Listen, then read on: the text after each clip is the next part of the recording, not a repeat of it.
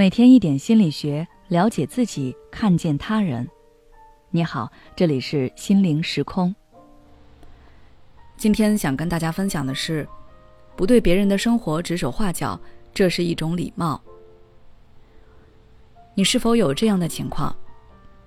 看到同事穿了件新衣服，你点评对方：“怎么买了这件衣服啊？你穿起来太胖了，不好看。”朋友分享最近的出行计划，你却叹气说：“这么大了，别老想着玩儿，你这个年龄该好好找个男朋友定下来，后面就不好找了。”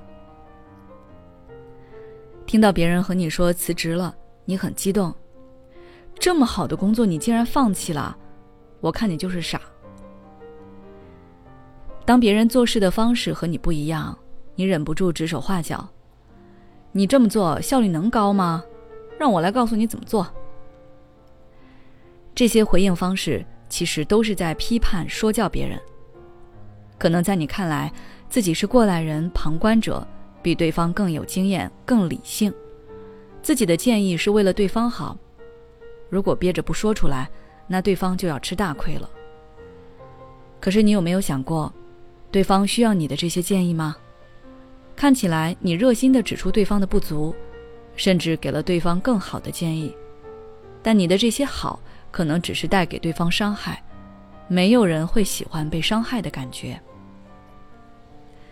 为什么说你的指点是一种伤害呢？当你在指点别人时，其实是把对方放在一个与你不对等的位置。本来你们的关系是平等的，现在你是高高在上的，对方是无能愚笨的。对方接受到这种反馈，那么听你说的每句话，只会觉得自信心受到了打击，没有被你尊重。而且你在说这些话时，背后有个潜台词：我是在帮你。如果我不说，你根本就解决不了问题。但是我们都知道，没有谁离不开谁。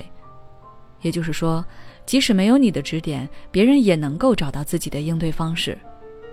你的想法其实也是在剥夺别人成长的机会，所以你会发现，当你经常不自觉的评判、指点别人，别人并没有多感谢你，反而还会远离你。你的挑剔、苛求、说教，容易让别人感到不舒服和压力，对你产生嘴毒、刻薄、冷血的不好印象，你们的关系自然就很难亲近起来。就像你发了一张自拍，有人评论：“长这么丑，别发出来吓人了。”你可能就会立刻拉黑他。另外，当你过度关注别人的缺点，把精力都放在批评和指责别人上，很容易忽略自我的成长。所以，如果你不想破坏与别人的关系，同时想让自己不断进步，想要改掉这种不自觉评判和指点别人的习惯，专注到自我上。我建议你可以从这几个方面来做。第一，发掘他人优点。当你发现自己开始评判他人时，停下来思考，并列举对方的优点。这样做有助于平衡你的观点，让你更加客观的看待别人。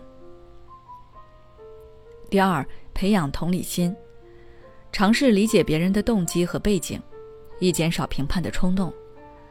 了解别人的故事和经历。能够帮助你更加宽容地理解他们的行为。当你想要批评人时，记住，并不是世界上所有人都和你有一样的条件。当你对别人的决定感到困惑或不满时，试着站在他们的角度思考，考虑他们的成长环境，可能面临的压力、挑战等。或许这样你会更容易理解他们的行为和选择。第三，提倡建设性反馈。如果对方确实需要你的帮助或指导，那就尽量给对方具体的建议，关注问题的解决，提供行动上的帮助，让对方感到被理解和支持，而不是简单的批评和指责。第四，培养自我反省的习惯，将注意力转移到自身的成长和改进上，通过积极的自我反思和发展。提升自己的能力和自信心，以更积极的态度面对他人。